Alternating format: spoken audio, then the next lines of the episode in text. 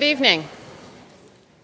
I'm Carol Dougherty. I'm the director of the Newhouse Center for the Humanities, and I'm so pleased to welcome you all here this evening and really, really excited about the program that we have ahead of us. At the Newhouse Center, we're particularly interested in developing a program that brings artists together with critics in a productive dialogue with each other. And in that spirit, I'm thrilled to present tonight's program on comics, autobiography, and mapping memory. Between them, Lynda Barry and Alison Bechdel have created some of the most significant autobiographies of the 21st century in comics form. And this evening's readings and conversations will focus on how comic autobiographies like theirs have changed the field of contemporary narrative. Alison Bechdel has said, I always felt like there was something inherently autobiographical about cartooning, while Lynda Barry has remarked, I always think of images as lowering the drawbridge where stuff can cross over memory. So, tonight, to help us think about what the innovative form of comics brings to the telling of one's life story, or for telling any kind of story, we've invited Alison Bechdel and Lynda Barry here, together with Hillary Chute, a literary critic who works on the graphic narrative, to help us think about how lives and texts are mapped out in both words and images. So let me tell you a little, bit, a little bit about Hillary, and then I'm going to hand things over to her to host this evening's conversations and readings. Hillary Chute is the Neubauer Family Assistant Professor of English at the University of Chicago and is at the forefront of scholarship on the graphic narrative and its relationship to more traditionally text based literature. Her recent book, Graphic Women Life Narrative and Contemporary Comics, examines the graphic narrative work of five authors, including Alison Bechdel and Lynda Barry. She argues that the medium of comics has opened up new spaces for nonfiction narrative, particularly for expressing certain kinds of stories typically relegated to the realm of the private. She's also associate editor of Art Spiegelman's MetaMaus and has written about comics and culture for venues including The Village Voice and The Believer. So I can't think of anyone better suited to moderate our reading today and to begin a conversation with our two artists and cartoonists, and one that she will then invite you all to join. So I'm going to hand things over to Hillary to introduce our guests. Thanks.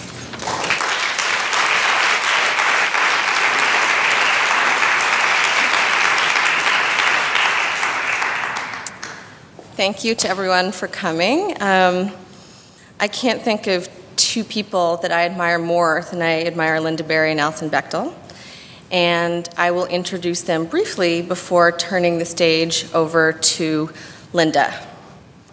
So, in addition to having been my teacher in the summer of 2006 in her course Writing the Unthinkable, which I have to say was one of the best things I ever did in my life, signing up to be Lynda's student, Lynda Barry is the author of 17 books and one of the most famous literary cartoonists active today, and I think one of the foremost chroniclers in any printed medium, perhaps, of American adolescence. Her weekly syndicated comic strip, Ernie Pook's Comeek, ran for over 30 years. And the author Nick Hornby, writing um, in the New York Times and reviewing Barry's 2002 book, 100 Demons, wrote Barry seems to me to almost single handedly justify the form. She's one of America's very best contemporary writers. Now, because Lynda is the author of 17 books, um, which to me is um, impressive and amazing, I'd like to read the titles of these books. So, her work, Two Sisters, which I mentioned last night, uh, she would Xerox on her own and send out to buyers in individually decorated manila envelopes. It's from 1979. We have Girls and Boys from 1981, Big Ideas from 1983. One of my favorite titles, Naked Ladies, Naked Ladies, Naked Ladies from 1984. Everything in the World, 1986. The Funhouse, Down the Street, The Good Times Are Killing Me, which was a novel and then a play. Come Over, Come Over, My Perfect Life, It's So Magic, The Freddy Stories, Cruddy from 1999, one of the best novels I've read in my life. The Greatest of Marlys, 100 Demons, her so called autobifictionalography. What It Is from 2008, which is an activity book. and her most recent book, Picture This The Nearsighted Monkey Book from 2010. Plus, uh, it's worth mentioning that her spoken word recording, The Lynda Barry Experience from 1993, is one of the most hilarious things I've ever heard in my entire life. Now, Alison Bechdel published Fun Home, a family tragicomic, in 2006. Um, in my opinion, sort of forever altering the terrain of contemporary literature and contemporary comics. Now, I first met Alison um, in the summer of 2006 when I interviewed her for an article in the Village Voice.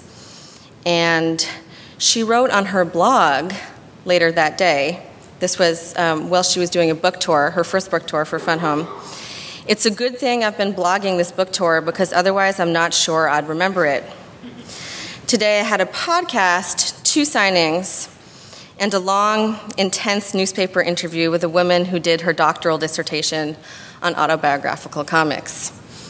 So um, that was me. And as I've said to her before, well, I apologize for turning a one hour interview into three plus hours. I have to say that reading Fun Home for the first time and writing about Fun Home for The Voice was one of the most gratifying intellectual experiences I've had writing about anything. Now, Alison Bechdel uh, first published her strip Dykes to Watch Out For in the paper WomaNews in 1983 and there have been 11 subsequent collections of Dykes to Watch Out For with uh, titles such as Hot, Throbbing Dykes to Watch Out For, Dykes and Other Sundry Carbon Based Forms to Watch Out For, and my personal favorite, Post Dykes to Watch Out For. In 2008, Houghton Mifflin published The Essential Dykes to Watch Out For with a new introduction by Alison. And Alison additionally published the very first book review in the form of comics in the New York Times in 2009 in the book review. And uh, she has so many accomplishments that I could enumerate further, but the one I'll leave you with is in November 2006, she was invited to sit on the usage panel of the American Heritage Dictionary. Please join me in welcoming Lynda Barry.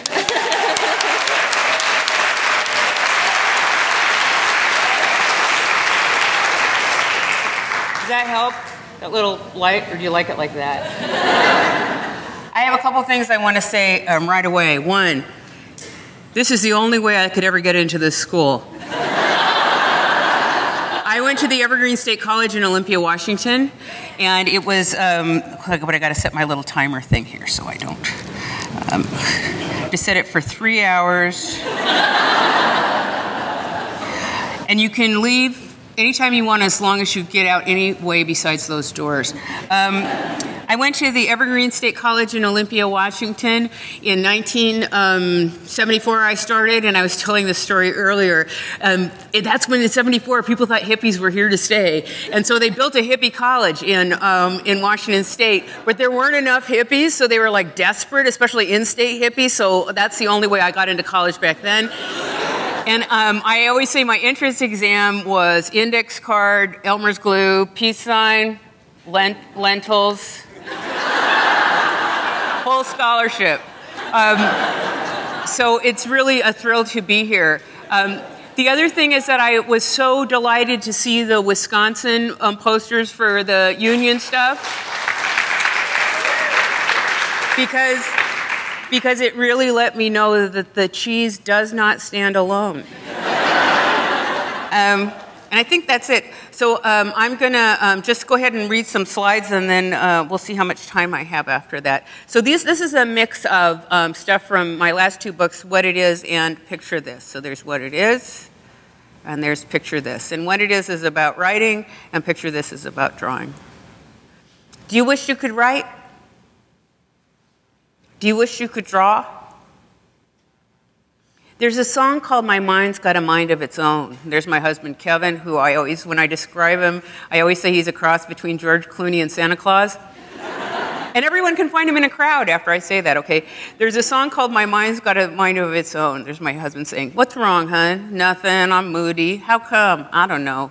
It's a good way to put it. You want to walk in the grove? Yeah, but no. Which means, I don't know. The thing I call my mind seems to be a kind, kind of like a landlord that doesn't really know its tenants. Come on, just walk. I don't even know what's bugging me. Who is playing that music? That song I say is stuck in my head. Which apartment are they in? Are you worried about your book?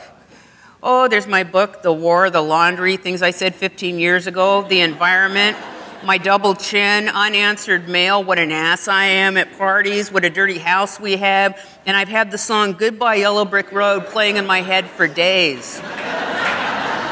Where do sudden troublesome thoughts come from? What about you? And he says, Oh, for me, it's tornadoes, family, all the wood I still need to cut. And then there's this kind of K-tel collection of my 25 greatest screw ups of all time. I replay that one a lot. Say, man, I know I'm still cringing about stuff I said when I was nine. Why is there anxiety about a past we cannot change? The top of my mind has no answer for this. Walking does make me feel better. And he says, movement's key. And I wonder why. There's another part of my mind which seems not to know what year it is at all. I find myself arguing with people in my head, people I haven't seen for 15 years, or apologizing or trying to explain. It's like there's a place in me where it's all still alive. And while you were sleeping, there's my characters, um, Ar- Arna and Marlys without their glasses on. While you were sleeping, the nearsighted monkey arrives with her imaginary friend. The staring cephalopod invites you to attend. Please attend. Attend to the back of your mind. What year is it in your imagination? Does your imagination know what year it is? When I was little, I played a certain staring game that seemed to have invented itself. I would hold myself as still as I could and make my eyes like a toy's eyes that don't move, and I would wait. I would wait for the other things in the room to forget about me and begin to move. My mood seemed to have a lot to do with it. I'd have to make myself very calm and very friendly, the way I would when I wanted a shy animal to come to me. And I knew I had to be patient and willing to wait for a very long time. We lived in a trailer then, and any pictures we had were taped to the walls, and sometimes they fell. But this is not what I mean when I say they could move. I believed there was another world that would show itself to me in the smallest ways. The gray kitten in the picture by my bed would accidentally blink his eyes. The girl in the picture would breathe. And I believed there was another world, but I only noticed it when it became harder to get to. There'd been a time when a toy elephant was as alive as a real rabbit in the grass. I didn't know there were different kinds of aliveness and two worlds contained by each other. Um, I just want to say something about that, about getting a, a world that's harder to get to. Um, I had a, I was somebody who always wanted an imaginary friend. Some people just had them. I don't know how they got them, and I tried to get one. And uh, then one day I realized I could just lie, so which meant I had an imaginary imaginary friend, which wasn't as good as a real imaginary friend. And I had a friend who had a real imaginary friend, and this was how I knew. Um, well, one, she said that she had always had this friend, but it was harder. It was harder to get to this friend, which you know that's an interesting detail. The second was they had a stupid name. Her friend was named Sprinkles, which like no one would choose on purpose. And the third thing was that she could only talk to Sprinkles through a moving fan. You can't make that shit up. You know what I mean? So I knew her her uh, her imaginary friend was real. Something can only become an illusion after disillusionment. Before that, it's something real. But what caused the disillusionment? No one told me the print on the wall was just ink and paper and had no life of its own. At some point, the cat stopped blinking and I stopped thinking it could. But my memory of the blinking cat is still vivid nearly 50 years later. Why? Why would an image of something which never happened travel with me for all of these years? What is an image? This was a question that my teacher, Marilyn Frasca at the Evergreen State College, asked me when I was 19, and it's directed the course of my life ever since. What is an image? So here I say it's the formless thing which gives things form. When images come to us, where do they come from? Why do they exist? And I say, I believe that they are the soul's immune system and transit system. In fact, the reason I'm standing here before you now in my full organism um, is because I drew a picture. And my guess is the reason that you're here is because you're interested in images, or like me, you love the Dykes ball. I love dykes and balls, so I'm totally happy tonight.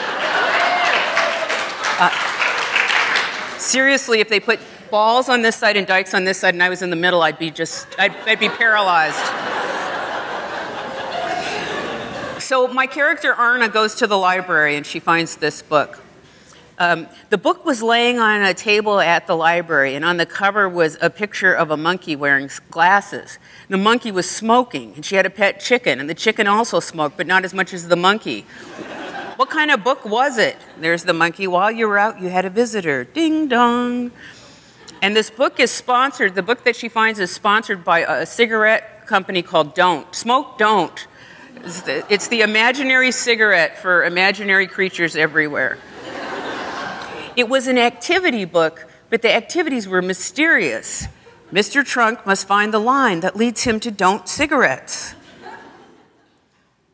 The nearsighted monkey won't fold. Was it a book for kids or grown ups? The monkey drank beer, played cards, and bought lottery tickets. Was that a good influence? Should she check out this book or not? And there's an ad down there for Don't Cigarettes. The nearsighted monkey drank all your wine and read all your tabloids again. Um, a perfect day begins with don't. Try one. The line at the library was long, and Marlys didn't want to wait. The announcement came on The library is closing. Come on, Arna, man, my show's going to be on. We got to go. Marlys would not wait. Bye, man. Seriously, I'm out the door. And then there's another meditating monkey smoking don't, says, Don't. Keep it in mind. there she is. Making, she's making her spaghetti sauce. Uh, where is a story beco- before it becomes words? What is a story before it becomes words? And where is a story after it becomes words? And this is uh, still Arna talking. When we have bad rain, the ceiling changes. New, sheep, new shapes seep through. Old ones change or disappear. Certain animals and also monsters. Stick arm Stan and the smoking squid and the drip drop finger man have come and gone. And now there is a rabbit. But it's raining hard, so no one in this world will see that rabbit but me. There are shapes that form in shadows and stains. What makes this happen? Do you see what is there? Why do shapes appear in shadows and stains? Marla says, See there? That's the boss of everyone. It's the pirate chicken. Where? By the light fixture. Next car goes by, you'll see the headlights slide over the pirate chicken. Oh, I needed my glasses on. Okay, now I'm seeing it. Is there a power that makes them show themselves? Now you. Except no monsters. It's got to be something nice. Okay, um, and then there's an ad for don't that says don't. Take a look. When I try not to see monsters, they are everywhere. Why has it got to be nice? Because that's the rule. You want to forfeit? When we see the water stained creatures, are we inventing them or is the ceiling inventing them? Well, I see Gulita. Stupid Gulita again, man. No, you love Gulita. You invented her. Nuh-uh. Gulita invented herself. I was on deadline for the book, and I was so into these images, and that was my napkin from lunch, and it fell on the floor. and I said, "God damn, this stuff is real." Um, no, this this is this is on deadline. So I just glued my napkin onto a page and finished the book. Okay. Um, what is a story made of? Do you know my story? That's Abraham Lincoln talking. Um, what, happened when we, what happens when we read a story? Can you remember not being able to read? I knew about reading before I could read, and I knew about words, and I was learning to write the alphabet, and I could pick out certain letters, but they were still pictures to me, and I was drawing them, drawing their picture at school, learning what it took to get the picture right and which lines go where. And somehow, drawing a letter becomes writing it. What's the difference? What changed? If you were to draw the alphabet instead of writing it, what would the difference be? And where would it be? The nearsighted monkey wants to race you. The nearsighted monkey orders one hot dog from the vendor. The nearsighted monkey didn't say she was also bringing her chicken. Now we have two weekend guests. the nearsighted monkey needs 11 more eggs to make a dozen. Her chicken is on the job. When you are a guest, you should not leave banana peels on the windowsills. Your host wants peels in the trash. And you must not say, I will talk about banana peels at a later hour. My show is on. People who gave up on drawing a long time ago will still draw with a little kid. Why is it easier to draw with a kid? There is a place where characters dwell and it's not in thinking. Scrooge and Hamlet are there, along with certain toys we played with. Superman and Batman are there. Sherlock Holmes and King Friday and Lassie are there. Eleanor Rigby is there. And when we are all gone, perhaps we'll be there too, alive in the image world again and again. Um, and then this it shifts to this. Um, the book shifts a, a, little bit about um, drawing and uh, trauma. So this, uh, this, so this is this um, part who does war belong to? Who does natural disaster belong to? Who does death belong to? This is my mother saying, Oh, I hate that airplane sound. She's from the Philippines. Um, and which I know you, I love saying that because there's that confused German Shepherd look, you know, like, she doesn't look Filipino. And I always say I'm a quarter Norwegian, and Norwegian blood can suck the color out of anything. So.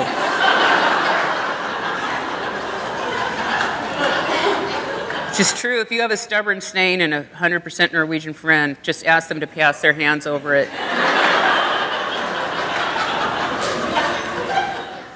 so, who does war belong to? Who does natural disaster belong to? Who does death belong to? my mother's saying, I hate that airplane sound. And I say, How come? You ask too many questions. You know that? You talk too much. My mother was a kid in a village just outside of Manila when the bombing raids began on September 7th, 1941. And my husband, uh, who's a good painter, I just asked him if he could draw a bombing of the Philippines. And um, I just left him a piece of notebook paper, and he did. There's part one, and there's part two. And, and then, um, what happens to the unspeakable? What happens to the unthinkable? So there's this little list Iraq, Afghanistan, Katrina, and the death of my friend Sarah. And then this beginning here, it's a quote from um, Dante. And I just did a computer translation, the Google computer translation of, of it, and it says the Google translation was this Halfway through the journey of our life, I found myself in a dark wood, for the straightforward pathway had been lost. My response to a series of well known disasters and the unexpected deaths of several friends was a confusing compulsion to paint cute animal pictures, in particular, the meditating monkey. First drawn while crying in an airport bar en route to a funeral, I found it helped and I drew it again and again. And I've since painted hundreds more, maybe thousands. There's always a path that is lost. There's some of my monkeys. My mother found comfort in coloring books after the war, even as a young adult. She was balanced when she was hand coloring. Not happy, not sad. She was free of that. Color crayons and hand motions over pictures of cute animals made a way for her. Is making a picture and coloring a picture something other than art? What's the difference between drawing and singing? In terrible times, people sing. Things can be said no other way. Mourners sing, and music makes a way. It's not a way out, but a way in. Where do you go when you color? Where can a brush take you? It can take you to the singing place.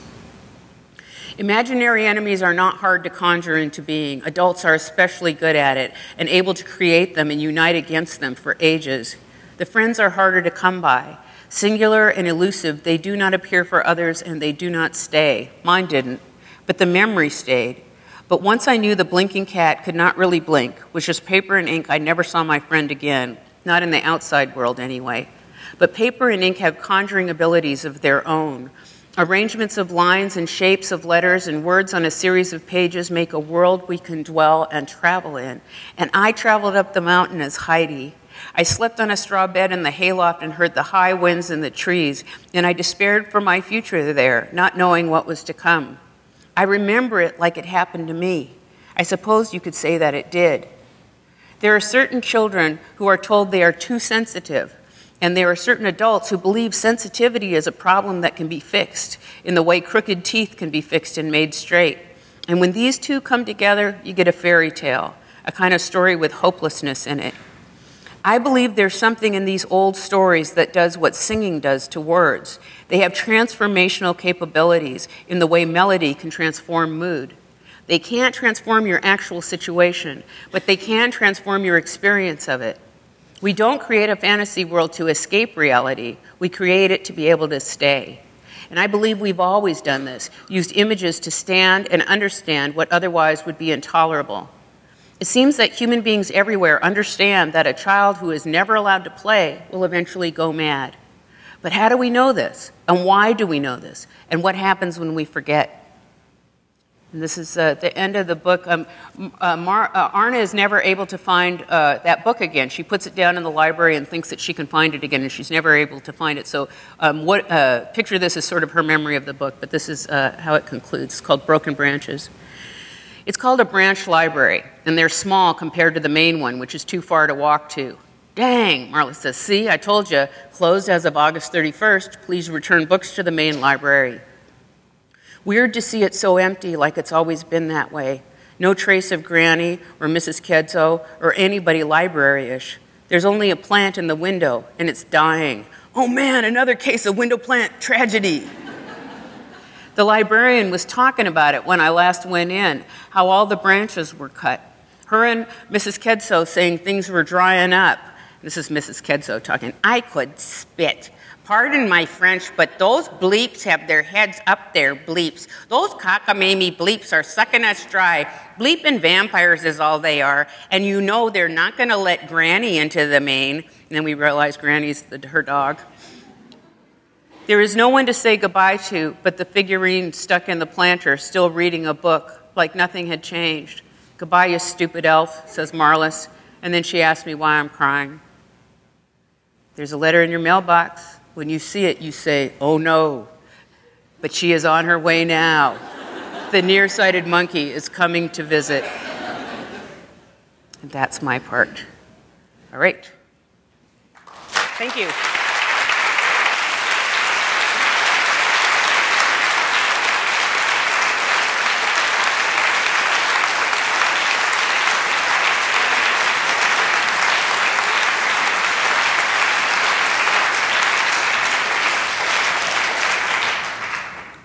That was really wonderful, Lynda. I'm going to like be the anti-Lynda Barry. I'm going to get all cerebral on you. So hang on. I'm going to talk about the problem of chronology in memoir and some ways that graphic storytelling for me offers a solution to it. Um, so I want to talk about chronology in memoir. And um, this is my little title. I have a title.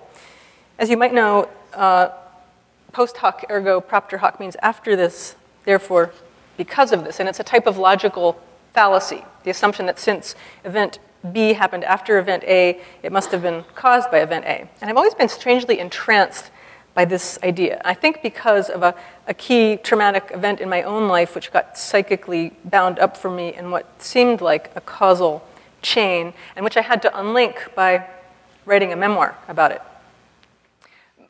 Memoir is, in a way, my religion, um, in that it requires a certain leap of faith. Uh, I believe that in the formless chaos of my experience, there exists a coherent story that has meaning.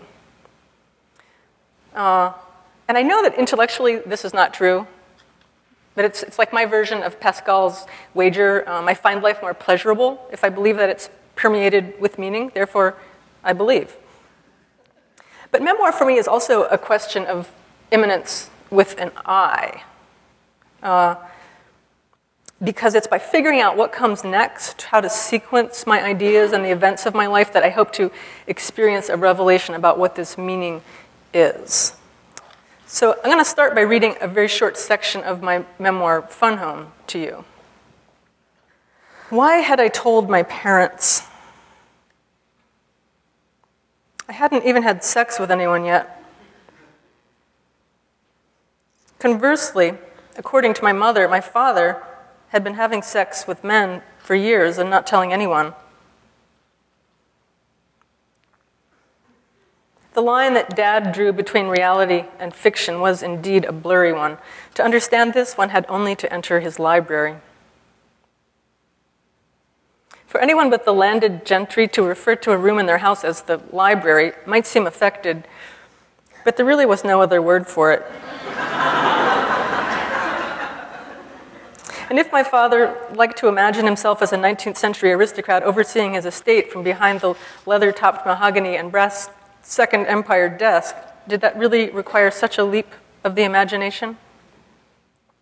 Perhaps affectation can be so thoroughgoing, so authentic in its details that it stops being pretense and becomes, for all practical purposes, real.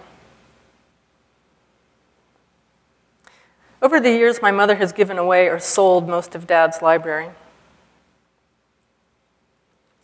She began immediately after the funeral asking my girlfriend to choose a book.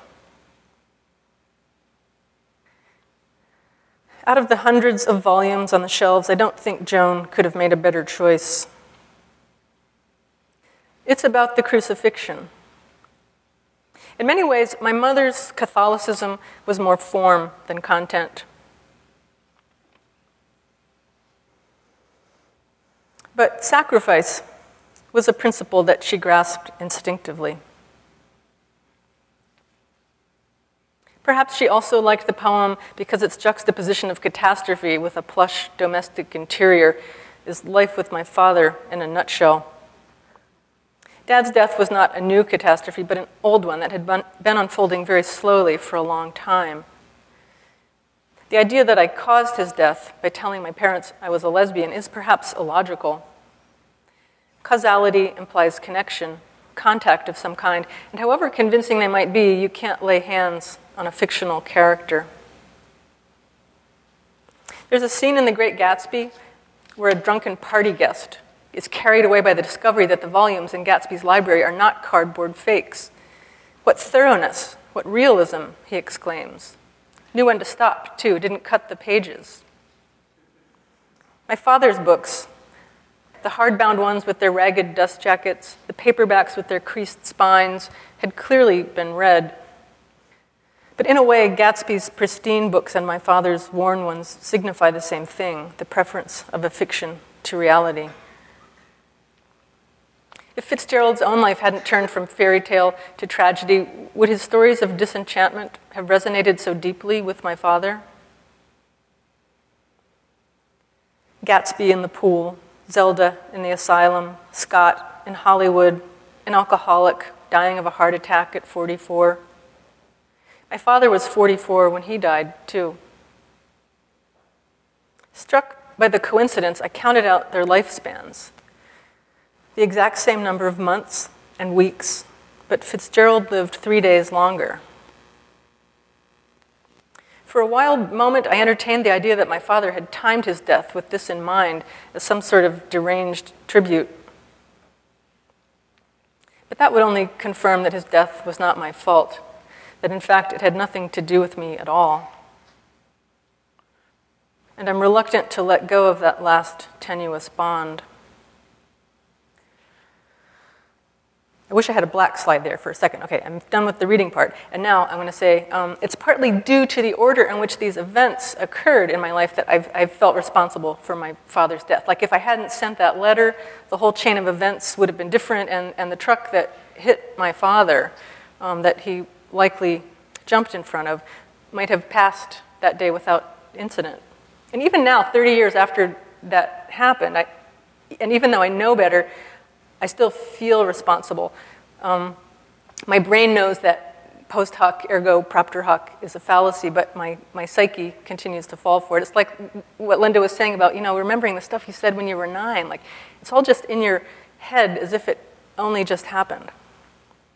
So for me, the process of writing this book was a kind of retrospective intervention in the sequence of events. I, I don't tell the story in chronological order because it doesn't make sense to me that way. And I've always had trouble with sequence in writing. I've never been able to construct an outline uh, until I'm practically done with something. Like, I totally never got that in school when they would tell us to start with an outline. Like, how are you supposed to know what you're writing about until you write it?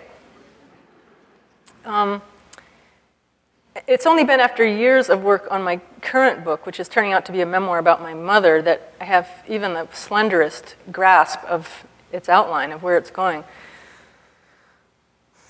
Um, I'm going to show you something that I wrote the summer after I graduated from college in a letter to a friend. And this is just part of my personal insanity that um, I had the self importance and the obsessiveness at age 20 to Xerox my correspondence and paste it into my journal.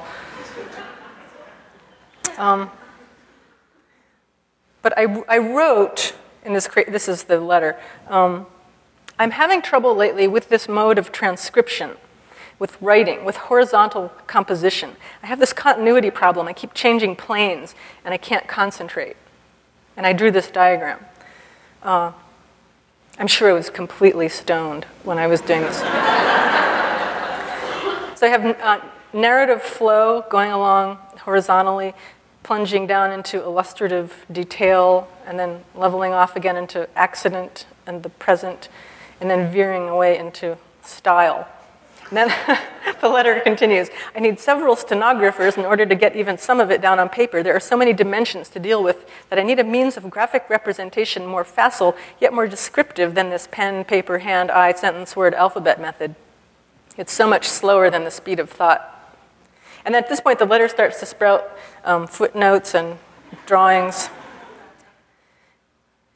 I, I like to think of this youthful manifesto as a, as a foreshadowing of the graphic storyteller I would eventually become. But at the time when I said graphic, I didn't mean actual drawing, I just knew I needed some kind of extra dimension to write in. But as it happens, graphic narrative has, has solved this problem for me by providing a way to follow more than one vector at a time. And I know comics is not the only way to do that, but it's the solution I've arrived at for myself.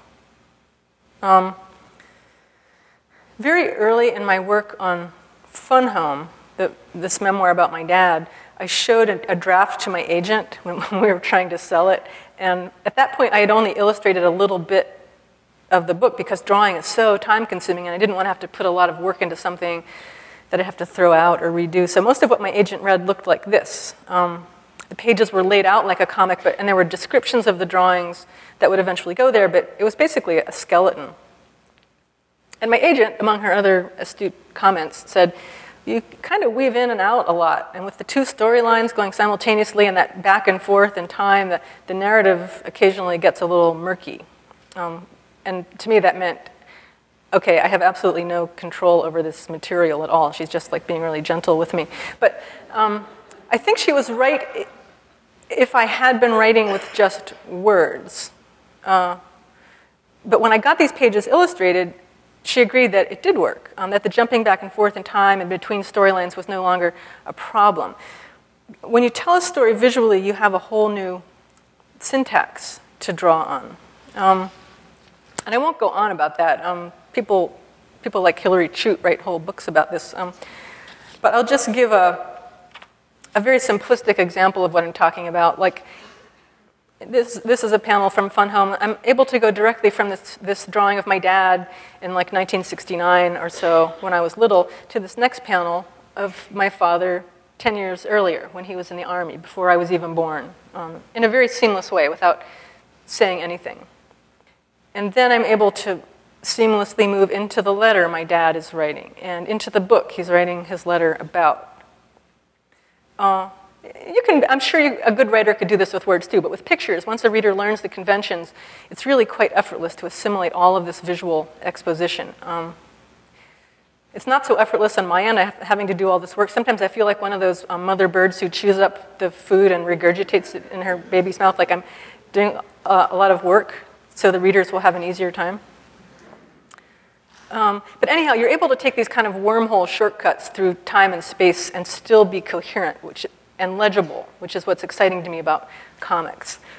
And the, the comics page, t- it's telling a sequential story like a movie, but unlike a movie, there's this all at onceness to it. You can see the whole page spread, you can read at your own pace, you can reread or, or linger. I, I prefer to watch actual movies like that too. I'm like constantly hitting the pause button. Um, I'm going to talk very briefly about how I, how I write because people are always asking me, how do I write? Do I write or draw first?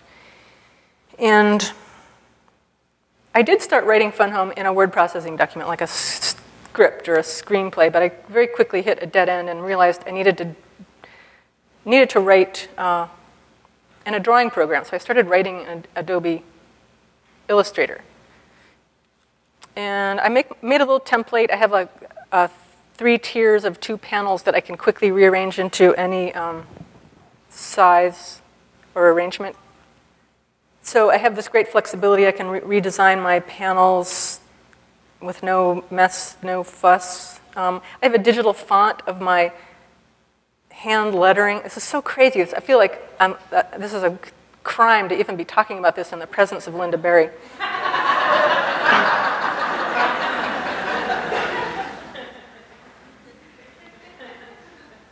um, but I'm able to, I'm sorry, it's very cumbersome running this show. I'm able to just start typing anywhere on the page. I make a little text box and I can start writing. I can, um, what's this one? Oh, they're out of order. Uh, comics is very space and you have to be very concise. This is a fine sentence if you're writing prose, but I'm trying to get rid of that dangling fourth line, so I, I edited it a little bit, so I got an extra eighth of an inch of space for my drawing. I can do things like go. Just stretch and pull stuff around on the page. Like, I want to make that run across the whole page instead of half the page, so it's easy to move the text, reshape the box. Uh, already did that. I do actually use images at this stage. I, I, can grab stuff off the web or scan things or make sketches and um, drag them into my program. That's what I'm doing here. I, am like, I made a sketch and I, I scanned it in and now I'm finding it. I'm going to place it on this page in Adobe Illustrator. And the cool thing about this part is I'm able to size it exactly, like to make it fit just the way I want. Um, and when I get my pages written, each of them on a different Illustrator page, I place them all in a page layout program in InDesign so I can see the whole thing as a book, like a dummy of the book, and I can see how it's flowing and making sense as a whole. So I think this a thing that's interesting to me about comics is that you have to relate to the physical object of the book in a way that you don't if you're just writing with words, like the two-dimensional field of the page, the three-dimensional package of pages. Um, writers don't necessarily have to think about that. So I've been thinking a lot about perhaps too much about time and its linearity or nonlinearity, about sequence, about whether there is any logic to chronology. And all of that has kind of suffused this book that I'm, I've been writing for several years now about my mother, um, which in a way is turning out to be uh, kind of a meta memoir about the process of writing the book about my father. And, and i know it's crazy. So I'm going to end by reading you the very beginning of that book, which is a nice bookend, I think, to my beginning, and which I read to you from the book about my dad. Um, the first chapter begins with a dream I once had about escaping from a dark basement and jumping with this great feeling of joy and surrender into a brook. And then the chapter proper begins. This story is about telling this story. And it begins when I began to tell another story. I had the dream about the brook right before I told my mother I was writing a memoir about my father. He died when I was 19. Now I was 39.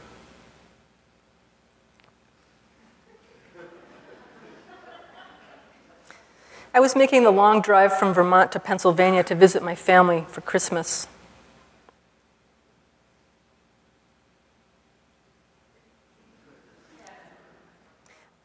I'd had some practice in telling my mother difficult things. I felt kind of like I did 20 years earlier when I was preparing to tell her I was a lesbian.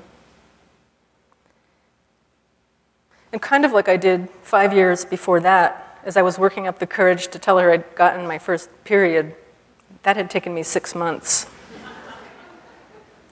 This story, a memoir about my mother, could just as well begin with either of those scenes.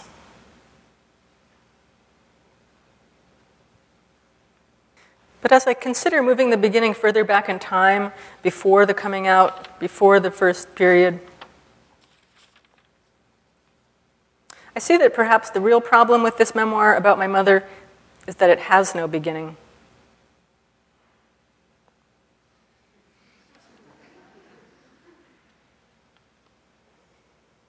Sort of like how I'd understood human reproduction as a child. I was an egg inside my mother when she was still an egg inside her mother, and so forth and so on.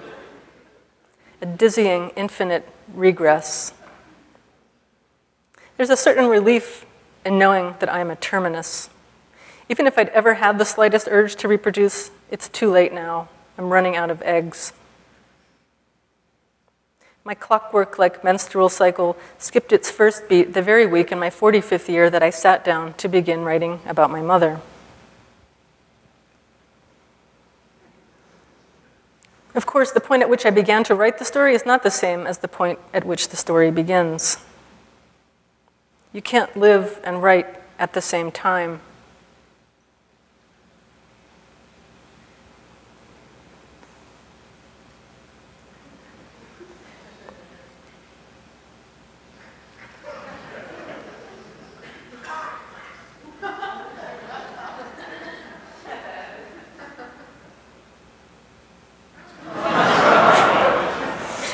It had been a Stroehmann Sunbeam bread truck that killed my father, that my father likely jumped in front of.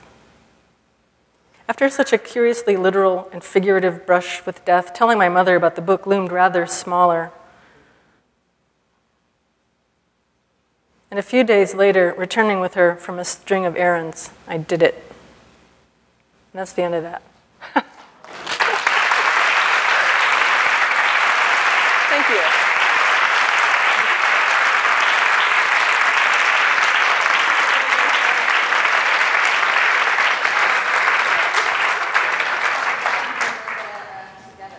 on stage. Okay, so I feel like a talk show host. Kind of fun, actually. I guess one thing I'm really curious about with both of you is so you started doing comics in the late 70s, but didn't publish your first um, autobiographical work until 2002 you started publishing comics in the early 80s and didn't publish your first autobiographical book, although you did a story or two until 2006. So, how did you decide to turn to nonfiction? I personally, I feel like I was in doing the, my Dykes to Watch Out for comics for all these years, in a way, I was just creating, like, digging out a little space for myself to be able to tell my own story, which is such a queer, particular story. I couldn't have told it 25 years earlier. Um, so it was sort of like a kind of preparation. I wasn't thinking of it that way at the time, but I now feel like that's what I was doing. Like I couldn't, I had to grow up too. People shouldn't write memoir when they're young. You have to wait. not, not if they're past the age of seven. Prior to that, though. right. um, well, you know, I've always written autobiographical stories, but I just never showed anyone. Um, part of the technique of working that I learned from my teacher, Marilyn Frasca, was all about this associative memory. And um, even though I was studying to be a painter, when I studied with her, um, the way that she taught me how to be a painter was her whole thing was this certain state of mind with a physical activity. And the state of mind, I can describe it really fast for you. It's the same state of mind you had when you were eating cereal when you were a kid. So you remember how you're eating cereal, you have about three bites, and suddenly the box looks fantastic. Do you know what I mean? It's like, this is the most interesting box I've ever seen. and then you turn it to the side, and there are the ingredients, yeah, and you read them again, right? So it's sort of like, fructose. I'm going to name my first baby fructose.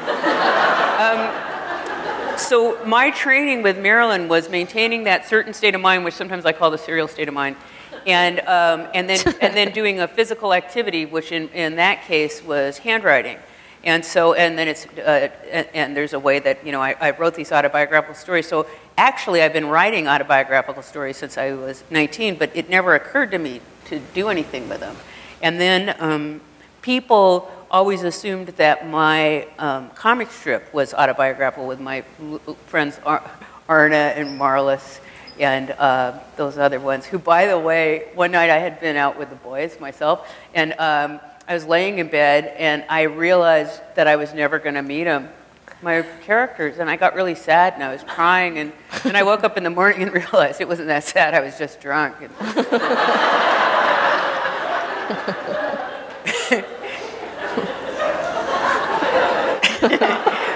but for me, what, what made me start writing the do it in comic strips was because the internet happened, and suddenly, because doing uh, long color comic strips, you couldn't find a place that would print your stuff, especially if you were a freaky chick. And so, um, so it was when Salon, actually, Salon.com contacted me and asked me if I wanted to do some stories, and I had the option of doing stuff in color for the first time. So I thought, I'll try it, and that's how I ended up doing it. But I I've always done it.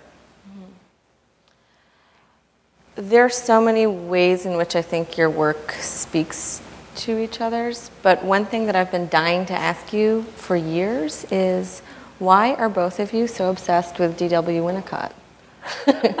Ah, that's a good My whole book is about Winnicott. So can With your can- mom, your mom's? Yeah. That's D.W. Winnicott. She's asking why we were so obsessed with this guy. He was a British psycho. He was a pediatrician. He, was, he started as a pediatrician, Yeah, he was a kid's doctor. a kid's doctor. Alison even has a cat named Don, after Donald Winnicott. But it's been he's been, except for my teacher Marilyn, I'd say Winnicott was like my second big guy in my life. And his stuff is really interesting and really elliptical and kind of hard to read. But it's um, he understands something about the relationship between play uh, that kids uh, start doing when they're very young. Um, as a, would you say that it's the way that they play actually is this funny way of sort of trying to fix stuff that's going on with them? Yeah, totally. Totally. And when he, when he would work with his child patients, he would just give them toys. There's the most amazing account of his analysis of a, like a two and a half year old kid who's just like, you know, two and a half year olds don't make any sense. This little girl was like babbling with the toy trains or cars, and she kept coming over to him and saying, and another one, and another one, and another one, like little children do. And out of that nonsense, he realized that the kid was talking about the new baby, the other baby who had like replaced her. Like he could read her play. Yeah, and he, he really has this sense of, uh, he said this thing, he thinks human beings are the only people who start out as an open flower when they're born and gradually become a very tight bud. And he, um, a lot of the things that he did with kids, it was a, there's a game, we all played it when we were kids, but he really did something with it, and he called it the squiggle game. And it's that game where you make a uh, scribble, then you pass it to your friend you're in mass. It's really uh, boring. And then they turn it into something, and then they pass it to you. Well, if you do this with a kid, he knew that you'd get a story uh, pretty quick. And I started to get very interested in, the, uh, in story structure and how the whole reason we know about story structure is because it already exists. The only reason we can identify the three act is because that's what we do. And so as soon as I read about this squiggle thing, I thought, I'm going to try this out. So I was on an airplane. There was a, a mom, and she put in her little earbuds and went into wherever moms go when they're with a digital device. And then, um, then there was this little kid sitting next to me. He was about eight. And then I was sitting there. And um, so I started drawing, which is what you do if you want to uh, meet a kid. You can't just go and say, I'm interested in your transitional object. you know? you just you just draw. And so I was drawing, and he looks over and he says, uh, he's looking at my drawing, and I said, I'm a cartoonist, and he says, draw some. So I drew a chicken, and he goes, you are, and I go, I know. And so, so I asked him if he wants to play the scribble game. So uh, we make two or three passes, and he goes, ooh, ooh, I have a story, and you can make it into a comic strip, which is what I always thought creative inspiration would be like. I have a novel. Um, but this is the story that he told. uh, verbatim, and I did make it into a comic strip. And this came from directly from Winnicott with that squiggle game. And here's his story. Uh, he, his name was Jack. And the story, uh, he goes, the, the name of the story is Chicken Attack by Jack. so here's the story verbatim.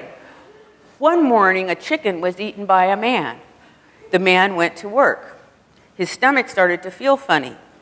He went to the portalet, and then he went. the chicken came out. The man was surprised. The chicken was also surprised.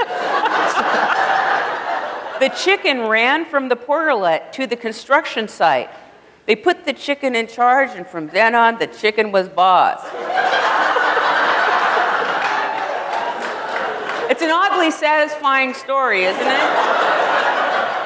It? And don't you feel better after having heard it? Uh, I mean, that's what I, I mean, I really think that this stuff has a biological function, and part of it is making us, and is there any part of you going, you know what would make that narrative even tighter? I mean, but he understood something about a spontaneous ordering force that, uh, that we have that is, that is part of storytelling. And I believe that this stuff, I, I know in my life, and it would seem in your life too, that with this, I believe that there are certain things that we cannot work out any other way than through this thing we call images. I just think it's, I think of them as like our external organs, and that we absolutely need them to survive. So, um, yeah, so Winnicott's been huge just in terms, because I've always struggled. I'm, a, I'm kind of a funny lady, but I've struggled with depression my whole life, like really, really struggled with it. And that, his, his, the way he looked at babies, the way he looked at children, and the way he looked at images was one of these things that really made me feel like I could find my way and keep from killing myself and others. well, he, he, he, suffered from depression too, and I think that's what gave him some of his amazing insight. And also, his, his mother was depressed, and a lot of his work is just his own self working this out. And he was a person, just his life inspires me so much because he, he did not, he was not a flower that curled up. He just unfurled. As the older he got, the more brilliant and wild and free his thinking got, and um, he's just a very inspiring person. His, he said his prayer was. Um, uh, his one prayer was, Lord, um, let me be alive when I die. I know. No, but it is true, right? And I'm like, no, not me. Lord, let me be really drunk and possibly very stoned. But here's an honest question. So you were talking about play and images. Do either of you think that there's some particular relationship with comics and play, that somehow comics is a place um, that expresses that or where that's worked out? I think so. I do. I do. I think, well, I think that drawing and writing and handwriting um, are connected to it. What do you think? We, we also, neither of us had kids. Right.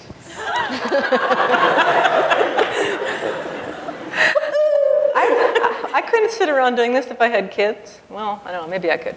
But I, you know, I am, I am always struggling to feel more play in my work. You can see the like laborious lengths I go to, and the distance I am from my my pencil or, or a brush. I, I'm not saying I want to give that up. It's part of how I work, but I, I am not accessing joy in my work in the way that I think I could. I'm always trying to get there. But I think yours is like, I think there's a lot of play in it because of all the tiny little pieces. And even watching you move those things around and show how this stuff can move, it reminds me of a kid like who is like the Lego master. Okay, check this out. Okay, and then you do this, and then that. now it twirls and he walks. Like, I mean, that's what, that's what strikes me about your work is there is, a, to me, there is a real playful because I think this idea that play and fun, I think when we're adults, we mix those two things up. Yes. We totally yeah. mix them up and we think, and if you look at a kid who's in deep play, he never looks like he's having fun, but he doesn't look like he's having a bad time, but he's elsewhere. It's that same place when you're reading a really good novel, um, kind of where, how you look when you're reading it. You're not reading it like this. you know, you're kind of, you're, you're, it may be the best novel in the world, but you're not. So, would you say that your interest in Winnicott has some connection to the formal issues that you were talking about tonight that you're interested in with comics? No. No. I, I might be able to come up with some theory for that, but no. I'm mostly interested in him because I want him to be my mother and save me. Yeah. Yeah. I think that's accurate. and I and th- and I do that through my drawings too. I guess there's I could figure something out, but I can't on the spot. Um, well, can I ask both of you about comics and memory and the relationship of comics and memory? So, you've talked to me um, and to others about this idea that the past has no order whatsoever. So, images are just sort of coming at you. And you talked tonight about um, sequence and temporality and how comics um, can represent um, sort of the breaking up of sequence or, or irregularity. Can you talk about comics and memory? I don't know about comics and memory. I mean, I know I use comics uh, and I use memory together, and those have the, the comics, that writing and drawing, um, that tends to be how I do it. But again, this just goes back to how I learned from my teacher this idea of a state of mind with a physical activity, and it turns out the one I like best is comics. Um, so I don't know about, but it's a good way to represent memory. But what I mean about the past not having any order, anytime that you are walking down the street and you smell a smell and there's your Aunt Agnes's kitchen, that's out of order, right? Here it is, it's coming back, and it comes back in, in so completely and in such a, in an instant. And it happens to us all day long and we don't even notice it. There's Aunt Agnes's kitchen, and then you're looking on your, your uh, iPhone again. Um, but, but my feeling is if you could freeze that, not only would you be see Aunt Agnes's kitchen, you would find that you could turn around in that image and say what was behind you and what was to your right and what was to your left. So I feel that the entire past, I think of it like an ocean, and it's with us all every minute of every day, the whole time. Yeah, it's like this pool that's just constantly filling up with everything that happens, and it doesn't go in in any order. It's all just sloshing around. Uh, but how does that relate to comics? I, I mean, for me, there's something about we talked about this before, touching the page, about the ink coming out of my pen, coming out of my hand. Like, there's some kind of transmission of my authentic experience that for me happens in that line, in that point where the line comes out of me. Mm-hmm. That I can't really explain beyond that. Well, it, it seems to me that those things are a formula for an experience. And what's, what blows my mind about your work is it can sit in a book just quietly. you know, two, three years go by, and then you open it up. And even though your experience couldn't have been further from mine in a lot of ways, except we both had closeted parents. My mom's a lesbian, which is the most wonderful thing about her, and maybe the only good thing about her. But um, but there's but when I read your work, even though that experience was not the same as mine, um, it felt like I was reading about my. I felt like I was seeing my experience reflected, and um, that's one of the things I think is so interesting about images. It's almost like you remember how you'd see when you were a little kid, you'd see people going on a camping trip with their kids and they looked happy, and I'm sure they were aliens in there and they were just robot feet, but they looked really happy, and they'd be pulling along this thing behind them that was one of those pop-out trailers. Yeah. Didn't you want one? Yeah. Like so bad, right? That's what I feel your book is. It like sits like this, and then all of a sudden it's this pop-out trailer for this very, very big experience.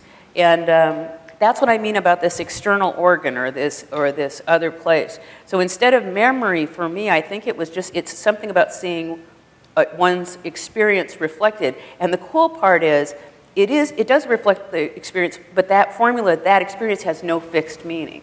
That means that is to say, if I read your book uh, again in two years, it's going to be a different thing for me, and that I find fascinating. That it, it's sort of like that blank square on Scrabble, you know. That's like the, the one. Like I, I don't care. I'd rather lose than give that up, you know.